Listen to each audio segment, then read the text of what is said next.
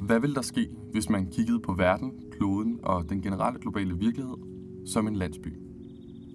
Når du tænker på en landsby, så tænker du sikkert kun på sådan en lille flække, der ligger for sig selv, uden den store personlighed, betydning eller tilknytning til verden omkring sig. Men for at inddrage landsbyens potentiale, så er det nødvendigt at snakke om skala som et værktøj, der kan hjælpe os med at forstå den verden, vi deler.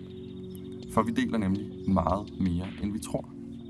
Og hvordan vi netop forstår det, er med til at bestemme, hvordan fremtiden ser ud. We are looking into a future where uh, we might really destabilize the planet and therefore render it uninhabitable for people. Ham du hører her, det er Patrick Frick. Og udover at være en super venlig og sympatisk mand, så er Patrick også en vigtig personlighed og indflydelsesrig aktør i verdens bæredygtige arbejde. Han er medstifter af Moving Walls, der skaber løsninger for et agilt og innovativt arbejdsmiljø. Men derudover, og måske endnu vigtigere, så besidder han en vigtig rolle som hovedfacilitator for Global Commons Alliance, der gennem et indflydelsesrigt netværk medvirker til, at borgere, byer og virksomheder kan tage del i ansvaret for vores fælles ressourcer.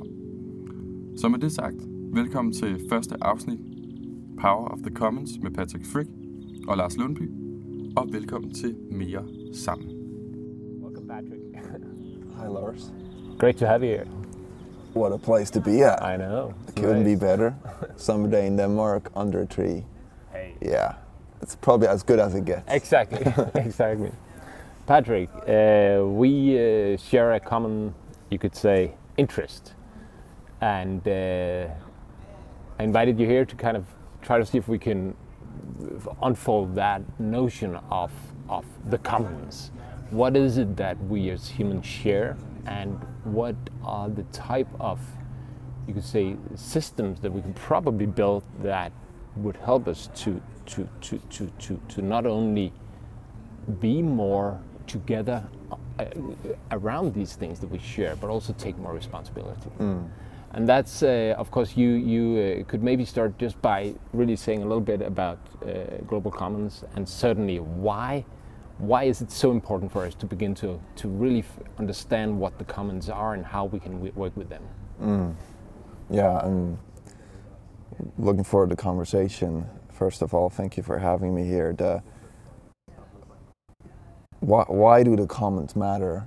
I, I think it's dawning on us that, you know, for a very long time we've been very few people on a very big planet. It didn't really matter what you or I did um, if we would have lived, you know, a thousand years ago. Uh, but today, the planet's gotten pretty small and very crowded. So it really starts to matter what every one of us does, specifically how we live and consume. Um, and that is uh, very relevant for the, for the commons. And you know, I think first question is, what are the commons?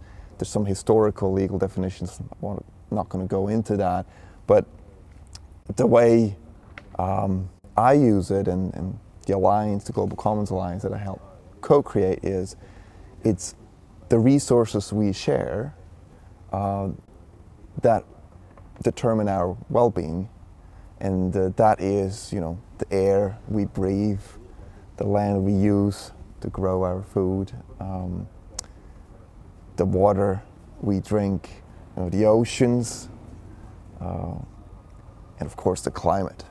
Uh, so those are five commons that are, you know, critical to our to our well-being, and I think part of the definition is also that they're somehow commonly owned, which is very different than you know, you might buy this cup here and this this is mine, you know, and uh, don't take it from me. Uh, however, the air just between us here, I mean, who owns that? Probably neither you nor I, so we, we own it together. And I think that is um, the beauty, but also the challenge about the commons. So that, that's what we're talking about, and uh, I think the, the explain why do we need to talk about it Yeah. is I think that the, the main reason is that they uh, the commons at, at two levels. Look, number one, they actually are responsible for, for the stability of our Earth. So all these Earth systems, land, water, air, oceans, biodiversity, climate, together, they have, uh, or still do, of course, provide, uh, uh, turn this planet into a habitable place so that you and actually can live here. And one thing that I think people are not aware of, and I encourage everyone to watch Breaking Boundaries just on Netflix, is that um, we've experienced unprecedented period of stability on this planet for about the past 11,000 years. So our civilization, the way we live today, has been enabled by an unprecedented period of stability not seen before, where the Earth was between minus one and plus one degrees. And it was re- it is regulated by these commons. Um, and we're just about to exit that. So that's called the Holocene. We're entering the Anthropocene. So we're shaping, we're the major driver of changes on this planet. And we're about to disrupt the planet so much because we generate our commons um, that we are looking into a future where um, we might really destabilize the planet and therefore render it uninhabitable for people. So that's on the planetary side level. Last thing, just to explain why it's so important, the commons in a very tangible way, of course, um, provide us with um, kind of almost they allow us to be alive on this planet. So our livelihoods. I mean, the, we grow our food on land or you know, fish it out of the ocean. So food and fiber, energy, biomass. This is all um, essential, let's say, almost goods we need to survive that the commons are providing us. Uh, and the challenge we're having is that that's the tragedy of the commons. That so far it's like we walked into a supermarket and she just took from all of it, walked out and never paid.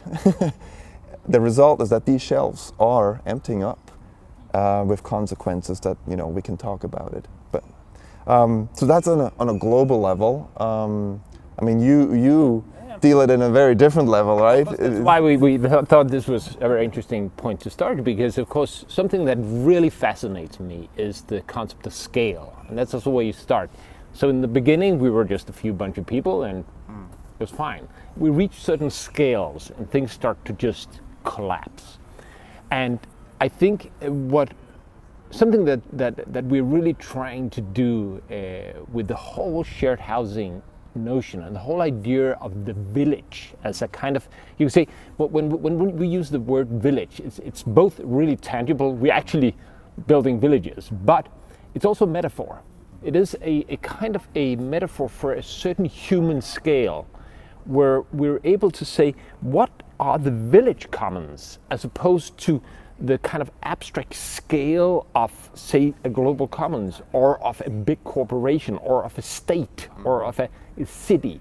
That, that, that there is something about the, you could call it the human scale, where, where the notion of the commons, I think, is such an important thing to begin to understand that that when when when humanity grows as we grow our cities as we grow things something happens with the, the, the notion of the commons. So so so another way of course the, the classic description of a commons would be well the old grassland that a given village was shared and I think even uh, the, the original tragedy of the Commons article was exactly an example of say if nobody took responsible for that, it would be overgrazed. Yeah. But of course, what we know from thousands of years was that people were taking responsibility. Actually, villages were responsible for those grazing lands because they co-owned it and they co-managed it. So, so we have thousands of years of, you could say, small-scale commons that works really well. And this is something for me is, is the most important and crucial thing really about co-living and, and shared housing and, and, that whole kind of revolution that we're trying to bring about is that that on the, on the large scale notion the urbanization uh, the industrialization what happens with, with, with how we build society when we suddenly are 9 billion is that we, we grow scale to a point where the community connection, the commons actually lose their meaning. And what we get instead is individuals. So we get individual consumers in a scale that has no con- connection. Yeah. So, so what I want to ask you about is is is is how you see because uh, you, as, as we agree, of course, what, what, we are dealing with massive challenges on the global commons notion, the, the air, the, the water, but in in our perspective, we we nearly see that the only possible path to action is by having it in a what we call human scale, a scale where actual people who know each other, who know who they're dealing with, know the resource they're dealing with. It's this air, this water, this land, this building, this car, this whatever it is that the, the resource that we are sharing. We know what it is and we know who we are and we know what the target is. So so that allows us to build a commons that are tangible and actionable. How do you see, is there any, you could say, yeah, maybe examples or places you see in, in this incredible important agenda of how do we how do we actually bring about that type of responsibility into a larger scale where we we do need to join hands on a, on a much bigger scale? Yes, and uh, let, let's talk about that. Uh, it, and just before we go into that, I want to say what's really interesting when I just heard you saying, you know, bring it down to a scale of a village. uh, I think one thing we've now observed in the past, let's say, 50 years, is that we're increasingly becoming one village, the planet. And then exactly the question okay, how do we apply what might work at the village level, at that scale, on a global scale? Um, and that's the reason why we created the Global Commons Alliance, which is an unprecedented collaboration of actors from different sectors that work together on finding a way how do we manage um, as humanity the commons so that we keep this planet habitable for generations to come. Um, I mean, luckily enough, we're not the first ones to think of this. So there've been great thinkers like Elinor Ostrom. Um, I think the first female Nobel, Nobel um, uh, Prize winner in economics. Uh, she defined some, some principles, design principles. And I'd like to invite you maybe just going through these principles and we can try to make it tangible as we go through them. Um, starting with, you know, let me link it then to what the Global Commons Alliance does. So you understand kind of what the Alliance's agenda is, um, and, and, and then we bring it down to some practical um, examples. Um, well, first of all, I think in terms of managing any common, you need to understand what the boundaries are, right? The, the boundaries you should not cross because then somehow you are in. Uh, in bad territory. and of course, in, in my um, kind of activity, these are environmental thresholds or ecosystem thresholds we should not surpass. Uh, the one threshold we know is like we shouldn't warm the climate or the planet more by 1.5 degrees compared to pre-industrial levels. We're on, on a path for three, four degrees warming. You can read uh, at your leisure the last uh, IPCC reports that compare even a difference between 1.5 and 1.2 degrees, and you become very clear what that means. I mean, this means you know rising sea levels. It means um, crazy weather events, uh, and it, I, I, don't even need to mention any. I mean, it's it's in our it's in the news every single day. Um, so. One thing we're doing um, to adhere to that design principles, we've created the Earth Commission, which for the first time will def- define the thresholds for all commons, which we shall not surpass. Uh, and not just from a biophysical safety perspective, so we shouldn't degenerate more land than this, like we shouldn't. Uh, de- degeneration means now use more so more land, for example, for building cities than X. Um, otherwise, it gets dangerous. so we're doing this for all the commons, um, and but we're also adding the social, the fairness aspect to it. Um, so that, that's on my level, but I think without these boundaries, it's very hard to even start to grasp what the commons are. Um, first design principle. I, I, wonder in your case, how, you know, at a, at a community level, how, how, does, how, do boundary, how are boundaries determined? And the interesting thing is the boundaries are, of course, kind of a, a, prerequisite really to understand what we're talking about. And, and in, on a community, on a classic village level, a community level, the boundary is very easy to, to actually agree on. It's the resource. So let's say we defined, uh, we decide in our community we want shared cars. We don't want individual cars. We believe that we'll cut down on our uses, we'll drive more together. So we'll bring in a shared car scheme and we'll, we'll organize a way to drive together to work, whatever we do. Now that becomes a very clear commons. It's the four shared cars that we share. Yeah. This is a small commons we now defined. And the boundaries are very simple. It, it, it's those four ca- cars and the upkeep of them how do we clean them? Are they you used them yesterday? When I use it next day, is it kind of clean, or is it is it uh, has it been plugged into the electric charger so it's charged? Uh, so, so these things are actually very uh, tangible. We know what the resource pool is. It's four cars that we share, and and we know who the, again we know who the actors are. It's you, me, and uh, the 20 other families that are part of this this this common uh, another common could be, uh, let's say, the playgrounds. We have playgrounds for our kids. We want to keep them up. They want to be safe, but they also want to be fun. So it should be too safe, but well, you know. So of course it's a negotiation and, and, and a thing we do together.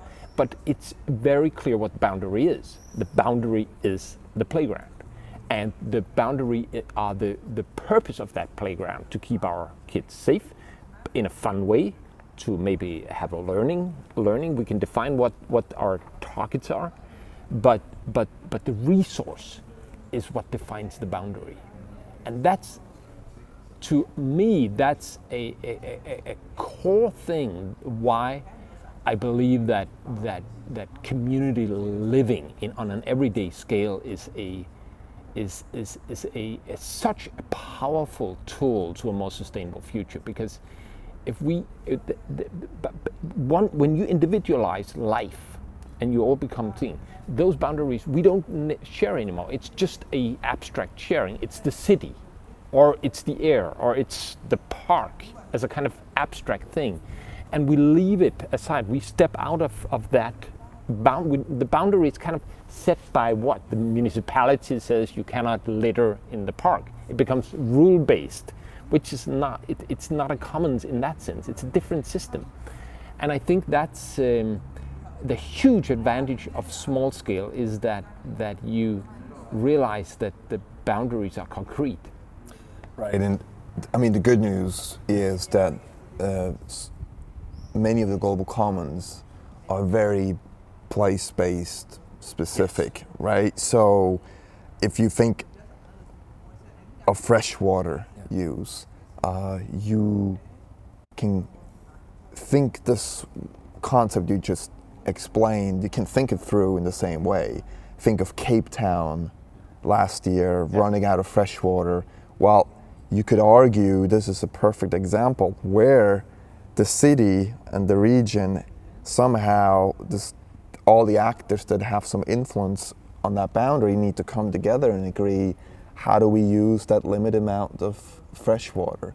So I think that um, with certain commons, they are uh, translatable to a scale, not necessarily a village. It gets bigger than that. You know, it gets regional or, or a specific place uh, where, where it becomes much more tangible in a way and, and real for people. So, so I think climate has come first, and that's really known as a global commons that is really global in a sense. You know, it's um, uh, uh, your whatever you do here in Denmark has an impact on China, etc. But I think others like freshwater, oceans, um, land use, definitely, uh, even biodiversity, they are very much uh, place specific.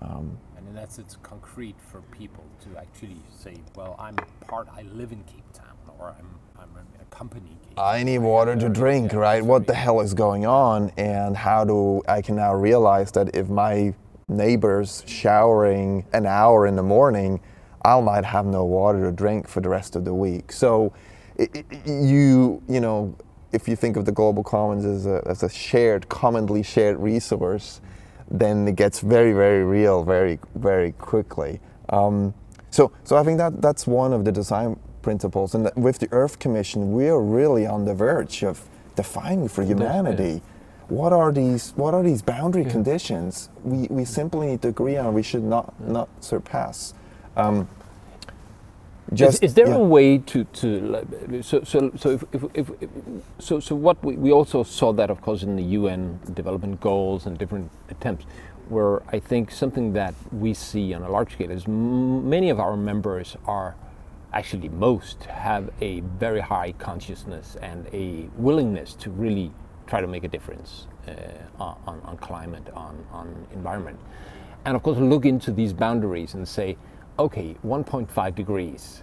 That, that is a type of boundary, at least it's a limit, uh, but it's very hard to translate.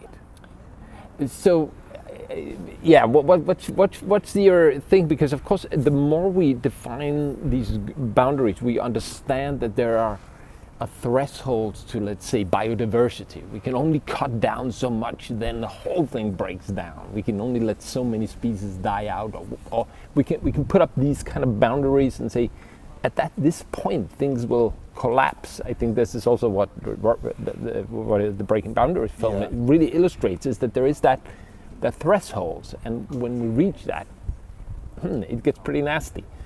However, what what I, I, think we, we have a lot of discussion in our communities, uh, this thing of how do I translate? So uh, let's, let's put the 1.5 degree. Now, how's that translated into a specific behavior or a, a contract that we can make with each other on a community level? Yeah, and that, I mean, that's also good news. um, because that second design principle, which is really understanding uh, your impact on that boundary, um, uh, we have also uh, a second component in the Global Commons Alliance that does that translation. In scientific language, it's like you embed that threshold thinking into individual target setting or setting of a target by an individual actor, which makes it very concrete for yourself in terms of understanding what's your contribution for humanity, not, you know, cross that threshold or the place you live, not cross that threshold. Um, that's a science-based targets network. So this, there's this idea around science-based targets. So informed by the science in these thresholds, um, you can calculate your contribution that you're kind of expected so to make. Could you give an example on that? So we, we are uh, well way ahead in, in, in um, of all the commons, climate is the front runner. Um, we were thinking of, well, what are some of the big actors that have a massive influence on, for you know, in climate is CO2 emissions and have flexibility to move quickly. Just fail getting to global agreement uh, quickly, but companies, companies eager, you know, secure their bottom line for future uh, also wanting to do the right thing, I must say. Some, some of the leaders only have a moral, feel moral, morally obliged to do the right thing. So what we're doing is we're taking the 1.5 degree kind of goals, and we should not warm the planet more than that. Um, we know that CO2 is the main driver of warming. We have a CO2 budget. Uh, and what we've done basically is we've given the private sector, each sector, a carbon budget and broke it down so and, and developed methodologies that a company like Ørsted can basically take that methodology and set their own target to say if we make our fair contribution to stay below 1.5 degrees, then we as a company will have to reduce our CO2 emissions by X. So they set their own target, and from then on, you know, the entire company starts to measure their CO2 footprint and adjust until, you know, in direction of meeting that target. So that's just the example of a company. Um, we're doing the same with cities. So companies, we've got 1,500 of the largest companies in the world having either set science-based targets for climate or are in the process of setting it. And we're in the midst of having 700 cities doing the same. Uh, where does that go? Uh, well, I hope we're not far away from an individual like you and I or at least a community that you're hosting to say, what's our science based target on climate? Um, in parallel, we are working on figuring out what are science based targets for all the commons, not just climate, water, ocean, land, biodiversity. Um, and the good news is we're maybe a year away of putting out methodologies again for companies, cities to start with, um, investors, nation states, and individuals to set science-based targets. And this is really what Elinor Ostrom. exciting, It's yeah. very Yeah, exciting. it's yeah. what Elinor Ostrom says. You you just unless you understand your your what how your actions impact that boundary and push us to a to that threshold, which is very dangerous, you don't really know what to do, right? But but we are close to breakthroughs, both on the boundary level, but also on the translation level. That's interesting. I, I remember uh, Daniel Goleman, who uh, the kind of uh, the guy who got really, really kind of brought out the notion of emotional intelligence and how can we actually relate on emotion. Ha- Had this concept he brought up, which was he called radical transparency, uh, which I always kind of like the idea that this is if we know what the boundary is, we know what, what it is, but we need information to help us as we go. I use this amount of CO2, I use this amount of water. Now, what are the, how much can I use and how much am I using? That it, it's a simple thing. Like I remember my, a, a- car I had once. It was very simple. It had this. It was a pre pre pre pre screen cars, but old old school dashboards. But it had a small accelerometer, like gas usage. It was just a small little meter that says whenever I press the accelerator, it will show how much gas I would use. And I remember that really impacting me in a very straight way. I just stopped kind of accelerating very hard. I just became more smooth. And it was a simple transparency of gas usage in that case. And something that, that really uh, I think is, is, is weighing a lot on, on our discussions is how do we how do we connect to a network like yours and, and the, the science-based targets and we say and, and then bring them into everyday life. Now we have 30 families who commit to these targets. We'll translate them to a certain CO2 uh, footprint, to certain water usage, to uh, whatever. But we need we need feedback. We need to understand that when we decide to, let's say again with the example, we start, we decide to put in a shared car scheme, and we'll decide that those shared cars should be electric, and we decide that we should all aim to at least have two persons, ideally three or four, in the car. You know, this. How does that impact? How do how, where, where are those small design or decisions you could say that we make together, the contracts we do together. How can I, how, yeah, how do I translate the targets into knowledge of, of, am I going, is this the right way? Uh, you're, you're going to realize I'll, I'll have one. I have good news to share all Ah, along. yes, af- this is so after, after, after the uh, very depressing start, like like literally uh, pushing us to the brink, um, there's there's a lot of um, kind of innovation happening that plays in tarot cards, and of course the development uh, in technology general, gen, you know, is, is just amazing what we start to be able to measure and to see. So in the Global Commons Alliance, uh, what we've done is we've we've created a component called Earth HQ, Earth Headquarters, that is building an Earth dashboard and working with some of the leading already existing dashboard builders, uh, all the major data providers, um, and the idea behind is that, and we're just we just came out with the first you know version of it. It's I think it's just gone um, online. The idea is that we make available to the public, like individuals like me and I, uh, the data so that we can see how we are doing. Um, the first versions will be at a level, more global level. It will be at a company level or sectoral level, maybe city level. Um, but the vision is very much that that Earth dashboard does sit in your pocket at some point where you can check your local community and say, how are we doing in terms of staying within those thresholds? and, and, and that kind of development and being able to, to see really what, what impact your actions have in real life is going to be a, a, game, a game changer.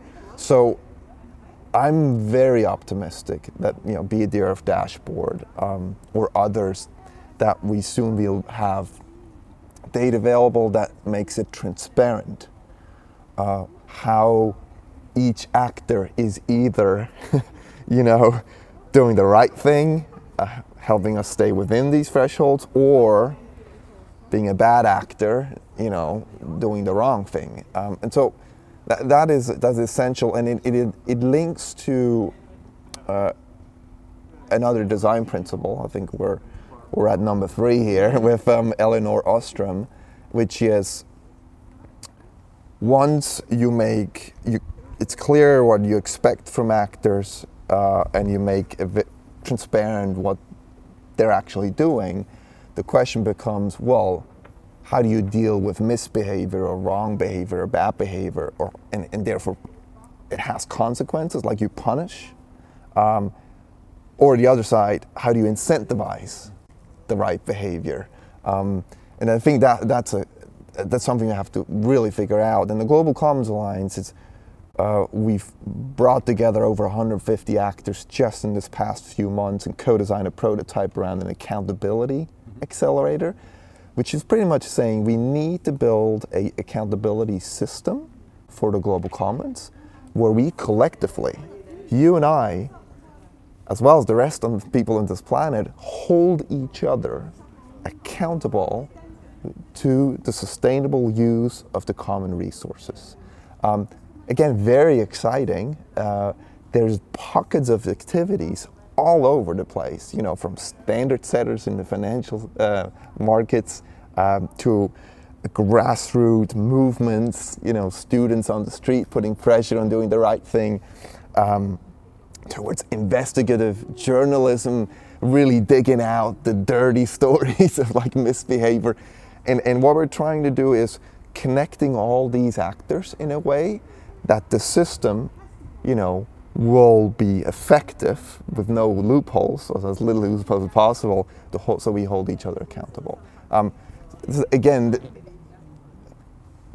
there is enough of positive forward-looking momentum to see a future where we can come together and, and fix this. Yeah.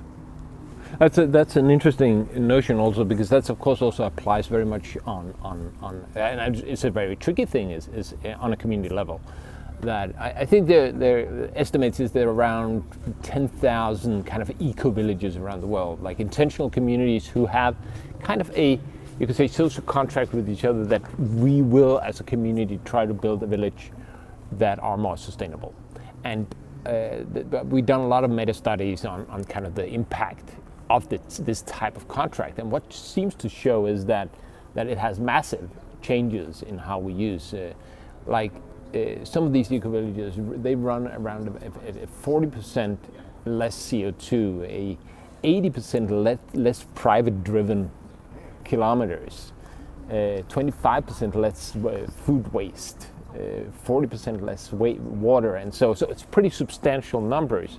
And what, what, what, what our takeaway from that is that most of these are not necessarily technology driven. Yes, they are also dedicated to different, let's say, heating systems or water reuse systems. So there are definite technology.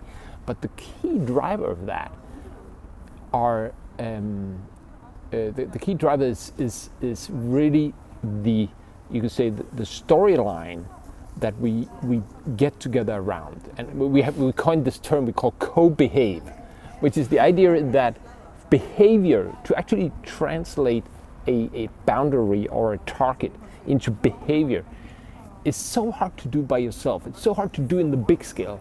But, but what these eco-villages show the path to is that, that by co-behaving, by agreeing on a social contract, on a narrative, of we are an eco village. We are dedicated together to these boundaries, to these systems.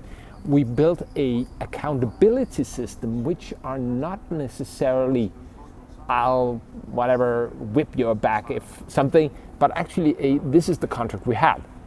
And one of the things that, that sometimes puzzles my mind is that that, that is amounts sometimes to what you could call a, kind of nearly like social shaming.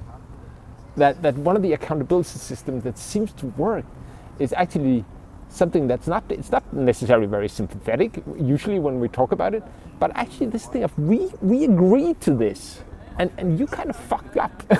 Now let's let's talk about this. Let's bring that out in the open because the, the again the the, uh, the difference between these eco villages and comparable neighborhoods and that's how the data is gathered right? You say okay here we have 40 families 60 families who have built an intentional community with this narrative, we compare that to a neighborhood, a suburb, or whatever, with a comparable 60 families who have not. What's the difference? And it's massive. So, uh, so, so, in terms of accountability, something that I'm, I, I think we need to really think about is hard accountabilities, taxes, punishment, these type of things that you work with when you deal with corporate, but also social accountability. How do you build these type of contracts um, kind of a, a, great example I always think of because I, have done that so many times is that every new year I, I come with this resolution that now I'm gonna get in shape. This year it's gonna be. and uh, I'm gonna start running. And the next day I'll be out running, and two days after I'll be out running, and three days, I'll, or I'll skip day three. Four days after I'll be out running. Five days I'll skip six days. I'll skip seven. All right, I'll go out, and then it kind of drizzles out, and it just kind of. And I think this is a story most people relate to. Is is this kind of how do? But of course, we also know that the simplest way to adjust my behavior is to get a buddy or join a group. So we're three people who agree we'll do a resolution. We'll meet every morning and run. That, then suddenly that becomes a co-behavioral uh, thing. We succeed in having that target. And, and this, of course, is, is, is, a very simple, I think, human experience that the most efficient sanctions are actually social sanctions. How can we use that on a global level? It's happening exactly at the same, uh, in, a, in a similar way, maybe not the same, right? Because distances between maybe actors is a bit, bit larger. Um,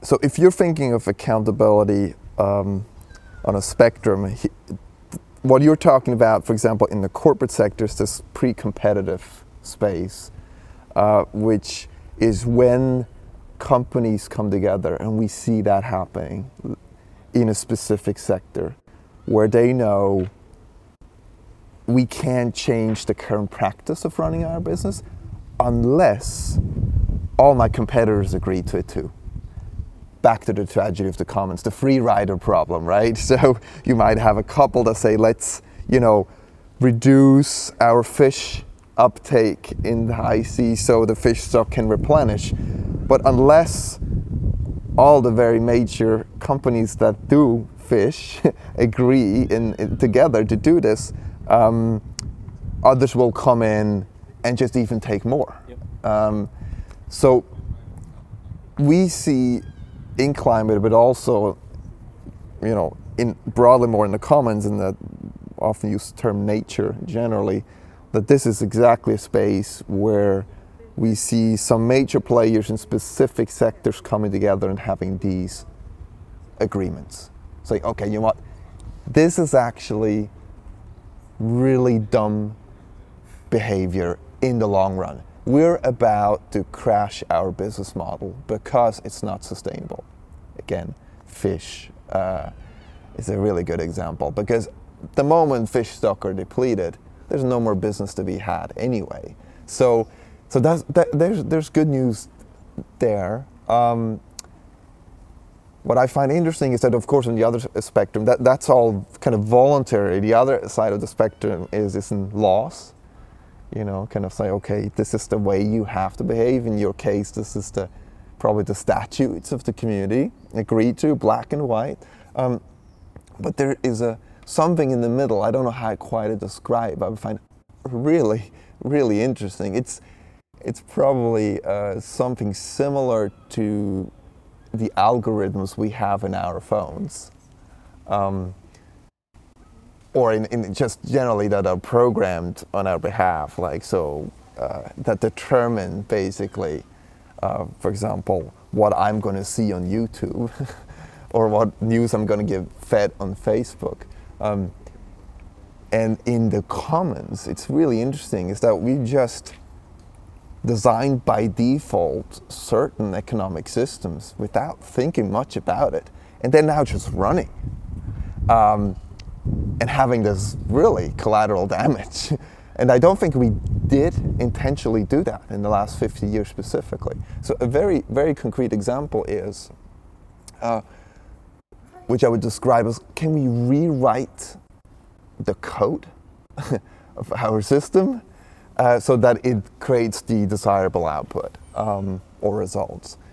An example is that uh, a, a, company, um, you know, has its balance sheet. It, it shows assets and liabilities, um, and it has an obligation to show in that the risks that they're taking, because on the other side sit the investors, maybe like you, you know, you're investing in companies. You want to know before you put money into a company what risks are in that balance sheet. And risk means, you know, basically might lose money, big time. Um, for a long time, and still mostly the case, the commons don't show up in that balance sheet. um, and that's the other half of the definition around the global commons. You know, it's shared resources commonly owned, but they're not commodified. They don't have a price tag. You know, economic language is, or if you ask an economist, you know, we don't have the externalities priced in.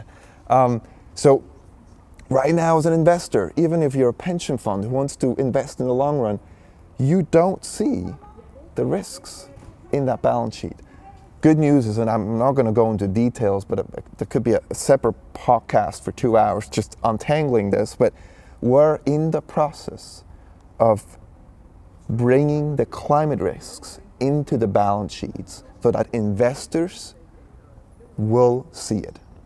Um, and the same will happen, and it will go fast, I'm sure, the next few years on nature, so covering all the other commons. Once that's happened, um, you don't necessarily need this to be made public. You don't need a campaign. You don't need educational summary. It's just simply an investor, when he looks at the balance sheet or she looks at the balance sheet, it's like, I see um, the risks in there. For example, stranded assets, you know, fossil fuels reserves that I'm holding.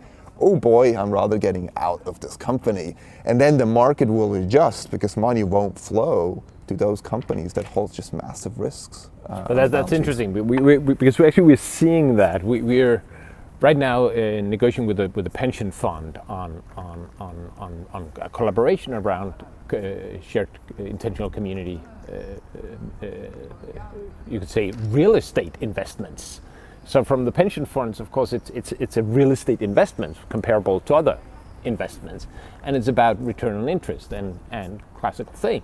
However, uh, the reason why we're really in, in this discussion and why we're, we're very close to closing a very interesting uh, collaboration is that that that of course they're looking into their balance sheet and say what are other factors than return on interest in terms of money so, what are ex exactly the CO2, the uh, social impact, our, our obligation? Uh, what, what, are the things we're measuring ourselves on? So, they're, they're, they have an investment arm that are traditionally just investing mo for money, but they also have a pension arm, which are people like you and me who have their money placed, and they say, ah, we probably shouldn't be investing in weapon anymore or in tobacco. And, you know, these the, the first kind of term. But now we're moving into a new realm where they say, well, actually not only do we want to show on our balance sheet the risk or the, the bad bad investments we've done in terms of whatever weapon and children child labor and stuff no no no we want to start actually being proactive and promoting in through our investments actually also show how we are taking responsibility so let's say for co2 so now as they look at that portfolio of real estate investments they say whoa we shouldn't really be investing in more traditional rentals we have to invest in another type of rentals that are actually decreasing CO2. So they turn to us and say, whoa, could we actually collaborate on this? Can we establish a new type of asset class, which is a co living rental community, but that adheres to this kind of co behavioral attitude that we can actually document uh, less CO2, less water, etc., etc. And and one interesting part is that actually the, even on a building construction uh, thing uh, level, uh, together we also agree to incredible high standards on materials. It'll be DGNB gold standard, which is pretty amazing on a standard rental deal. So we'll, we'll once that's set into the balance sheet and, and becomes part of the investment, it's actually amazing what that changes. I mean, this pension fund never invested in co-living before. But once you see the impact that you potentially can have, not only you can have your traditional financial return, yes, but you can have that other impact, then suddenly that opens up for a new type of investment deal. And that is very interesting. That, that's very promising also because that could change a lot. We, we, have, we, we did some meta research on, um, on in Europe on, on, on, how we see real estate market in general. What, what, are, what do we see preference, the moving preference? And and the whole kind of change or the move into a more social longing, a longing to somehow connect and build meaning and again obligations, re-establish social obligation, which of course is directly directly uh, opposite to what we see on the big scale, which is of course convenience and consumerism, etc., etc. But that is massive. We see that, we, we, we, we, we believe that that's going to change the whole market, and there is nobody of the big players, uh, pension funds, etc., who are really doing it. But that's changing because of investment criteria. And that's, so, uh, I, that's very exciting because the more instrumental that gets, the easier, hopefully, it will be to convince these type of institutions that there are different types of investments and some are better than others. Yeah, and then I think it links to just stepping out of the, the investment or the investors um, kind of field. Uh, where it all comes together, I think, is that taking care of our commons is not just about keeping us safe, physically safe, right, to be able to live on the planet, but it also, it, it's broader than that, is, is, is generally about our well-being. And that is also in our minds it's not just what we eat, but it's how we feel. Um, so I think the, the exciting kind of coming together of agendas is when, when the, the biophysical uh, needs or safety needs meet the social needs of, of simply being. Um, so instead of being very lonely, you know, uh, finding a place that's not only more sustainable in terms of how it treats our environmental commons, but also it's more sustainable for yourself uh, because you just feel happier. I think that combination of those two agendas has to happen in the in the next few years to reintroduce the commons so that it will re- gain real traction. Let's begin to roll out a couple of things. I would like I would like just to keep a quick discussion of of co-ownership because that's a thing. We, I was, I was uh, involved a lot in, in, um, in discussing that. We have, we have a famous island in Denmark called Samsø, which are famous because it was kind of one of the first purely community led uh, green islands, one that turned into a not only self supplying in renewable energy, but actually an exporter of communal. It's only 3,000 citizens in this community but what was interesting was that when they started, decided to invest in this, the the model they built up was actually community led. So so uh, nearly three quarters of investments were run by the community itself. In windmills, it was so, so they built windmills, and the core takeaway from the Samsø case, which I think we used a lot in also our case, was that whereas traditional, let's say, the Ørsteds and similar companies of the world, of course, are doing incredible things by, by helping technologies to spread. What they're doing also, they replicate a, a an old, you could say, mining logic.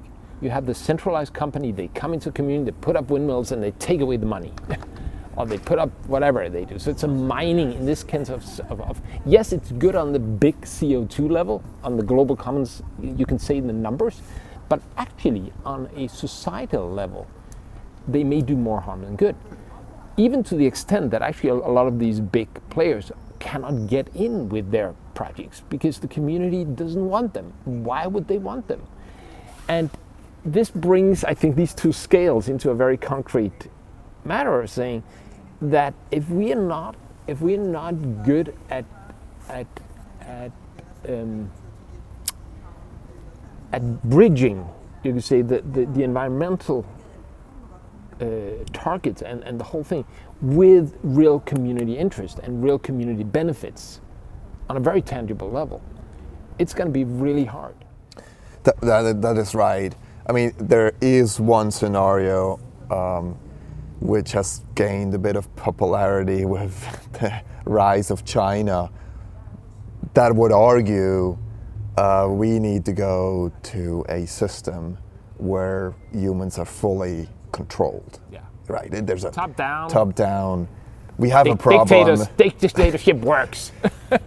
I mean, that, that, and, and I think for uh, myself, I was born and, and raised in Switzerland, and yourself, you know, born raised in Denmark. That is not quite the way I would like to see uh, the future of society. So, but I, I want to just make clear that, there is real conversation about a central command, full kind of a survival kind of state that, that controls everyone's actions and ensures we're all staying safe and healthy. Um, if we want to create a world that indeed, you know, remains as beautiful as we've encountered it and the planet remains as habitable as we've encountered it for many, many generations to come, then there's something about there uh, around co-ownership which is, I think, holding one, one answer. Um, and I, coming back to Elinor Ostrom, I think we're at design principle number uh, four, maybe number five. Um, th- there's, yeah, maybe four and five. There's two.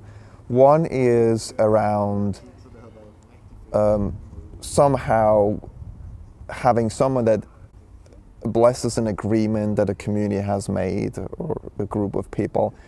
And then there's this whole notion around trust, which for me personally, th- that's where that's the bottom. I mean, that's where the rubber hits the road. To use that metaphor, I mean, that's where it, it either uh, we win it or we lose it. Um, and meaning that if you want to really come together, let's say you are in the region of Copenhagen and you are uh, realizing we really have just killed off so much biodiversity that it is starting to risk certain um, ecosystem function, functions that we depend on.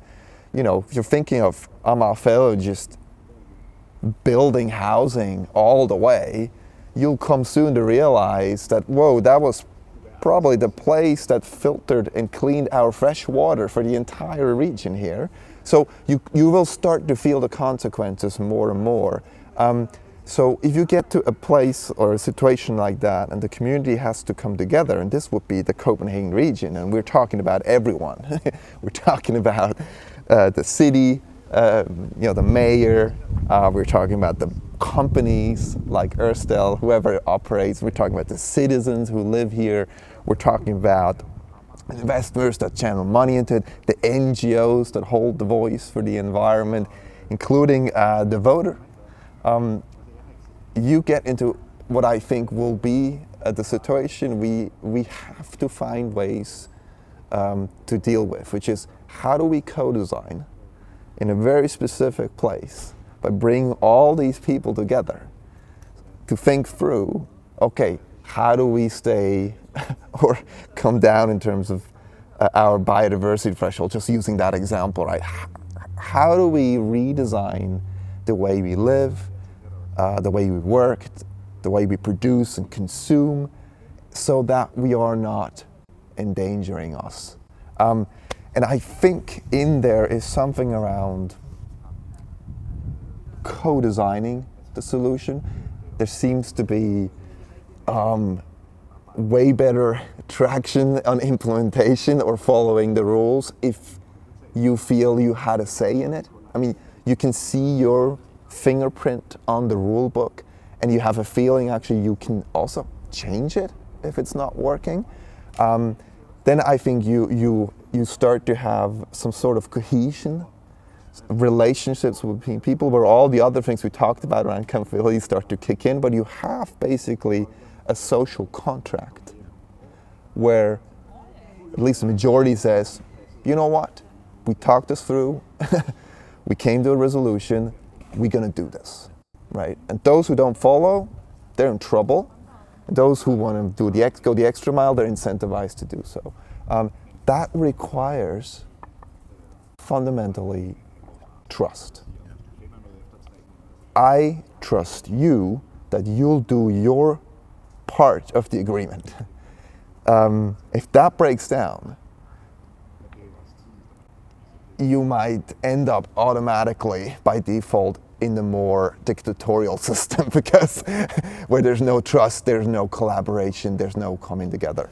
And, and I'm often thinking that it's amazing to be in Denmark um, at this point in time because I would say this is a place we live in where trust is compared to many other nations around probably at the highest. Um, and it's shown in many, many ways. Why would you pay 50% in taxes, 20% in VAT? That's an insane amount of taxes for anybody who's not living in Denmark. But it comes from the fact that there's a social contract that, you know what, I'll trust those people that use my tax money in a way that it benefits me and it benefits all of us in a way so that I'm, I'm willing to pay into the commons because I feel we are all better off. Um, the other extreme is, of course, when you say, I'll do everything I can to not pay my taxes because fundamentally I don't trust that my money is used in a wise way. So, um, yeah, this is kind of where, where it comes. It comes full full cycle, right? When you think of the science, we will have now the science very soon to determine what the boundaries are. We have all the no, no, knowledge we need to translate it for what to do. We can start knitting together an accountability system that works. Um, we can make available all the information in a transparent way to see how every individual actor is contributing its uh, part. But at the end, if we want to make this all work into a cohesive whole, meaning managing our commons in a sustainable way, it is about you and me. Yeah, it is about us as human beings coming to terms that we need to build relationships of trust and we need to agree together to keep this planet safe and habitable for future generations on that note. Enjoyed this talk very much. Thanks Thank a lot, Patrick. Me, it was a pleasure. That was uh, very inspiring. Let's uh, let's keep it up. we shall.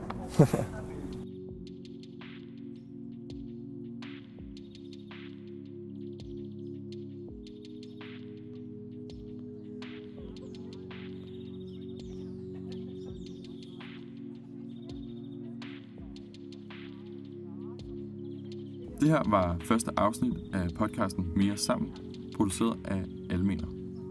Vi vil meget gerne sige tusind tak for, at du lyttede med. Og hvis du er blevet lidt mere interesseret i, hvad fællesskabet kan, og hvad det vil kunne i fremtiden, så hop ind og tryk subscribe. Musikken blev produceret af Emil Genberg Jensen, og tilrettelægger det er Morten Lykke.